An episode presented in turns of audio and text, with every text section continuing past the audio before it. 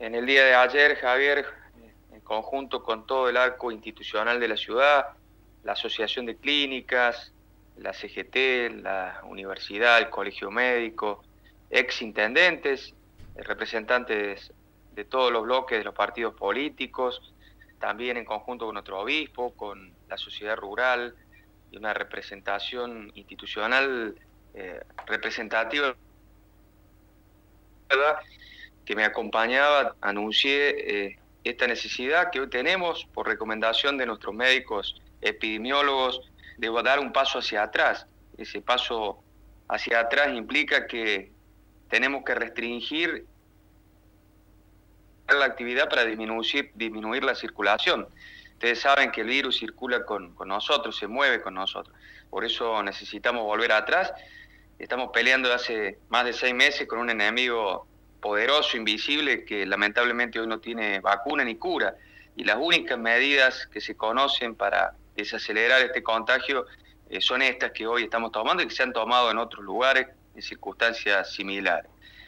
Esta decisión implica que a partir del día sábado a las 0 horas, del 12 de septiembre, vamos a entrar en una recesión de actividades por el término de 10 días, hasta las 0 horas del día 22 de septiembre. ¿Qué actividades se van a poder desarrollar? Son las actividades esenciales, aquellas que están vinculadas con rubros alimenticios, rubros de salud, todo lo que tiene que ver con la producción agroalimentaria, por supuesto por razones de fuerza mayor, de asistencia a personas con discapacidad. Estamos hablando, en definitiva, de restringir la circulación para cuidar la salud y fundamentalmente también para cuidar la salud de los que nos cuidan, ¿no? Ustedes saben que el personal de salud está agotado. Lamentablemente tenemos muchas personas que están trabajando, médicos, enfermeros, camilleros, que están más expuestos a este virus, que se encuentran contagiados, y eso naturalmente resiente también la posibilidad de dar respuestas en la atención. Y esa situación es la que nos ha motivado en conjunto con otras decisiones que hemos ido tomando, esta medida que se complementa con un plan que hemos venido poniendo en marcha hace ya 2 semanas. Intendente, ante esta decisión tan difícil, hay un planteo que si bien de la mayoría de los sectores acuerdan con que esto era necesario, hay un planteo o preocupación por lo que va a significar a nivel económico, sobre todo en aquellas actividades que acababan de ser flexibilizadas y que ahora de nuevo tienen que volver a cerrar. ¿Qué tienen pensado respecto de esto? Como vos decís, Susana, nosotros somos muy conscientes que esta situación y esta medida es una medida excepcional y, por supuesto, extraordinaria, que hay mucho cansancio que el sector económico y productivo viene sufriendo en los últimos años. Ya una crisis y, por supuesto, si algo faltaba era esta pandemia, que afectó la economía en todo el mundo. Pero necesitamos preservar la salud, afectando lo menos posible la actividad económica. Pero queremos trabajadores y empresarios sanos, queremos una comunidad sana, y estamos teniendo muchos contagios. Hoy tenemos, de hecho, en la realidad, aún antes de tomar esta medida, muchos comercios, muchos negocios que están cerrados porque hay contagios de sus dueños, de sus trabajadores. Hay más de 5.000 personas que están aisladas en la ciudad. Y eso implica que esta decisión, sumada al plan sanitario de prevención, de mayor diagnóstico, de descentralizar el diagnóstico en la universidad, de generar tratamientos multiplicando el número de camas, duplicando los respiradores, que lo seguimos haciendo con más recursos humanos, incluso médicos de otras ciudades que nos están acompañando en esta semana para tomar todas las decisiones sanitarias correspondientes. Y también somos conscientes que necesitamos comprensión, el apoyo. Esto es un impasse por los próximos 10 días que necesitamos resguardarnos, y es el momento de estar más unidos que nunca. Sabemos que hemos tomado medidas paliativas desde que se inició la pandemia, hemos eliminado los impuestos municipales desde abril hasta un mes después de habilitada la actividad, hemos tomado medidas que tienen que ver con el otorgamiento de créditos a tasa cero, 24 meses de gracia. La verdad que son circunstancias muy excepcionales y muy extraordinarias, pero que habida cuenta de que no hay hoy una vacuna que pueda curar este virus, nuestra prioridad siempre va a ser crecer. Recordamos a la audiencia de salud no vamos a poder desarrollar actividad. Recordamos a la audiencia de Noticias al Toque que estamos en comunicación telefónica con el intendente municipal Juan Manuel Llamosas.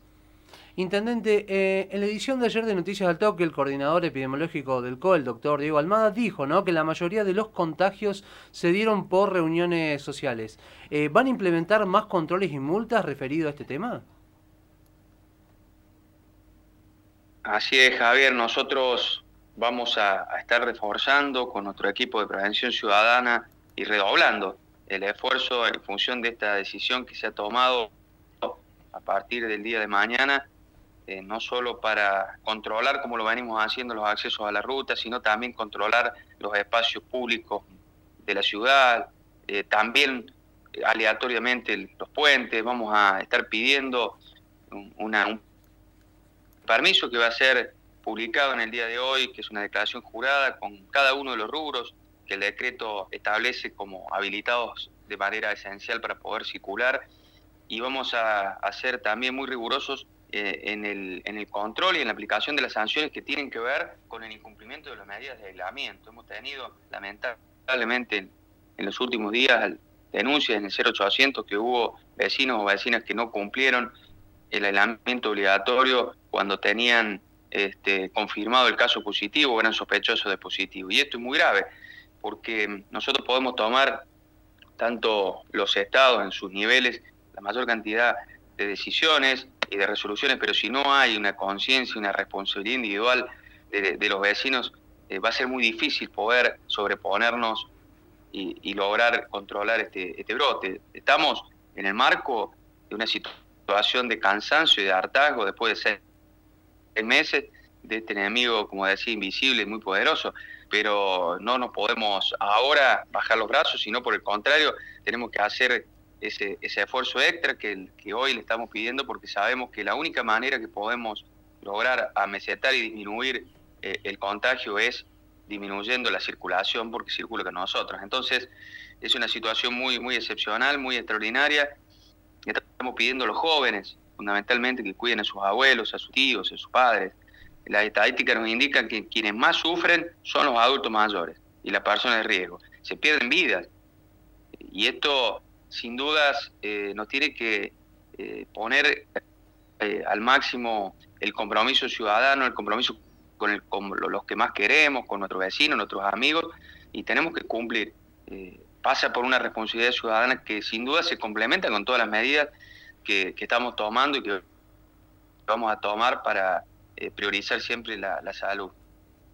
Intendente, dos preguntitas y ya lo dejamos seguir trabajando. Por un lado, ¿dónde se va a encontrar ese permiso para que la gente sepa cómo acceder a él, el que tiene la posibilidad de seguir o tiene que salir de su casa? Y por otro lado, el tema de los testeos, intendente, que está preocupando la demora en los resultados, si la universidad va a agilizar esto.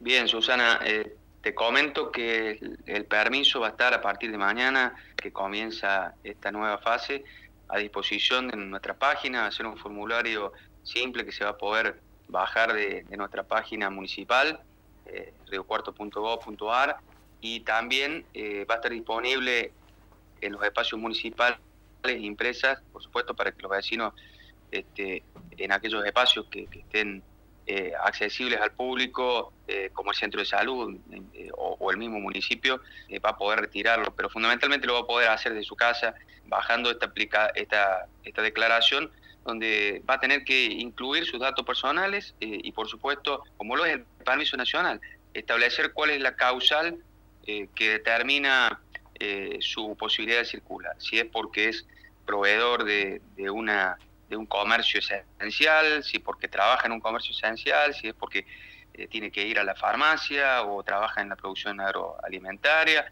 o realiza alguna de los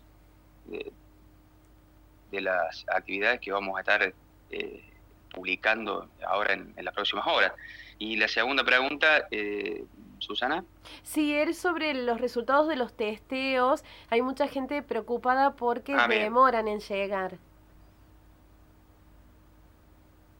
Bueno, primero lo que venimos diciendo siempre, que lo más importante en este caso no es el testeo, sino fundamentalmente el aislamiento, que cuando existe, de acuerdo a los parámetros médicos y a la información que nos suministran los propios vecinos, al 0800 o por supuesto al médico de su obra social, lo primero que se indica es el aislamiento preventivo, y ese aislamiento preventivo implica que si tiene síntomas o tiene es un grupo de riesgo, se avanza primero con un test que implica corroborar si la persona está contagiada. Si la persona está contagiada, inmediatamente se aíslan a sus vínculos estrechos y se toma conocimiento de quiénes han sido los que han tenido contacto con esta persona. Y a partir de allí se hace lo que se denomina ese árbol epidemiológico. Nosotros en el Centro de Salud hemos constituido, lo han visto, un centro de operaciones tácticos, hay un 0800 donde recibe en contacto con un médico el asesoramiento permanente. Y esto, a medida que ha escalado la cantidad de casos, se han multiplicado los recursos humanos, y por otro lado también está un seguimiento permanente de los casos positivos, con presencia de nuestros médicos cuando son grupos de riesgo en los domicilios todos los días. En el caso del grupo de riesgo hay una notificación a los negativos, y por supuesto también se están haciendo, como ustedes lo conocen, operativos en los barrios todos los días, que son operativos identificar, que implica ir en búsqueda del virus para poder tomar las medidas a través de test rápidos o test serológicos, que son aquellos que permiten determinar si tienen los anticuerpos las personas, y que si da positivo, allí se avanza con el aislamiento inmediato y con todo este proceso que yo les mencionaba. Es un proceso muy complejo, pero que estamos trabajando con más de 350 personas, incluimos también los controles en los accesos a la ruta y los controles ciudadanos, son más de 500 personas, hay voluntarios, hay médicos, hay personal de salud, hay personal de educación, todos los recursos humanos municipales y también complementados con provinciales está abocado a esta tarea y a cuidar a todos, con, por supuesto, las prevenciones también de los cuidados del caso. Por último, Intendente Llamosas, ¿se van a hacer extracciones de plasma aquí en la ciudad de Río Cuarto? Eso es una muy buena noticia, Javier, porque en el día de ayer también anuncié que el ministro de Salud de la provincia se ha comprometido de traer una máquina de plasma aquí en la ciudad, porque hoy no tenemos... Y ustedes lo saben, y lo sabe la ciudadanía, al no tener una vacuna, el tratamiento eficaz que ha demostrado serlo como tratamiento es a través de la donación de plasma. Hoy tenemos en la ciudad más de 600 personas ya recuperadas, 600 personas que están en condiciones, si se dan las características o las medidas sanitarias correspondientes, de poder donar plasma. Y donar plasma implica también salvar vidas en procesos donde se ha complicado la enfermedad, sobre todo para los grupos de riesgo. Esta decisión de que los próximos días pueda estar en la ciudad y que esté en la ciudad una máquina va a evitar que estas personas tengan que trasladarse a Córdoba para poder donar plasma, con todo lo que ello significa en el contexto que vivimos, con lo cual vamos a poder en poco tiempo donar plasma aquí, y eso va a ayudar a salvar vidas de muchos recuartenses. Entonces, esa decisión que lo dije también ayer, que había sido solicitada por legisladores de otro partido político, en este caso ex intendente, tanto Antonio Rins como Juan Jure, rápidamente tomé esa idea, nos pusimos a gestionar y ya es una realidad que confirmó el ministro que va a existir en la ciudad, y la verdad es una muy buena noticia que nos va a permitir seguir ayudando a muchas personas que hoy están internadas y muchas veces en camas críticas con oxígeno.